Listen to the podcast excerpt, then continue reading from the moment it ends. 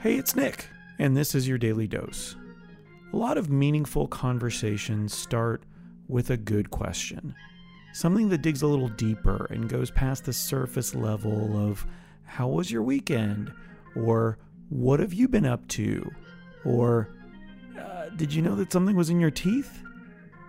Actually, there's a lot to unpack in that last question, and that's probably going to be a future episode. But for today's episode, we have a different question. If you were asked to narrate a book, would you want to do all of the voices first?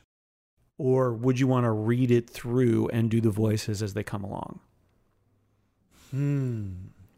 And I feel like this is a weird personality like test question as well. I, you know, it's funny because I thought about this because I just got through the second uh, Game of Thrones book. Oh yeah. Another 37 hour book. And the, the, the gentleman who, who narrated that was so incredible. I could not figure out how he kept track of this character's voice versus that character's voice. I think that would be really tough, especially if you're reading as you go. So I would almost be like, give me all of the we're today we're going to do this person. Yeah. And I think- tomorrow we're going to do that person. I think that's smarter. I, I think it would be a little less fun just because sure. it's kind of fun to be able to have a conversation with yourself with different voices. Uh, but yeah, I definitely think that that would. I, you, a conversation with yourself with different voices, or the voices in your head having a conversation. Which is it, Bob? usually one that leads to the other. Yeah, it's how it works. That's hilarious. But that's I think that's that's a very production oriented question.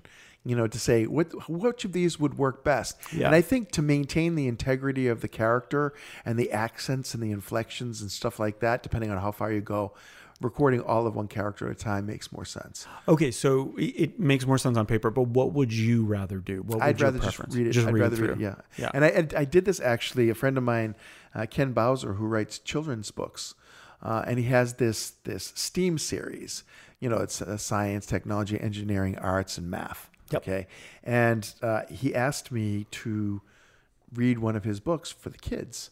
And I read it through and recognized the different characters that were there and tried to create a different voice for each of the characters, which, by the way, I have a feeling that he just didn't really like it very much because it's been like six months and he still hasn't produced it fully. And every time I check in to see what's going on, he's like, yeah, it's still in production.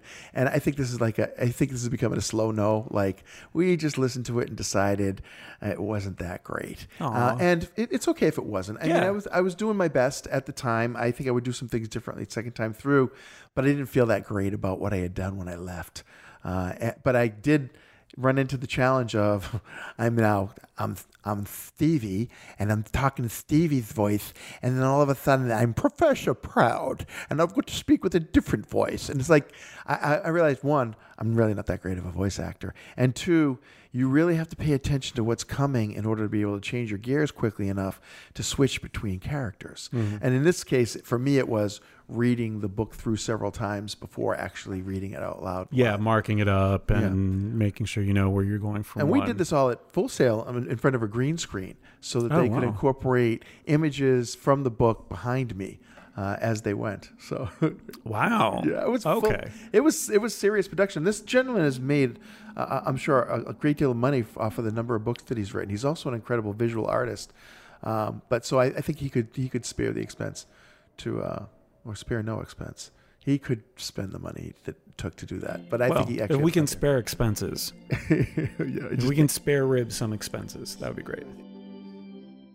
Hi, gang. It's Bob. Nick and I love doing this podcast, and we just want to say thanks for your love, your support, and your awesome attitude. We want to thank you for that smile that lights up a room and the kind, warm way that you care for the people you love.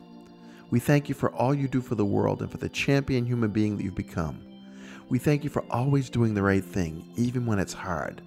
And we want to thank you for screwing the cap on the soda so tightly that it never loses its fizz. We want to thank you for chewing with your mouth closed. But mostly, dear listener, we want to thank you for listening.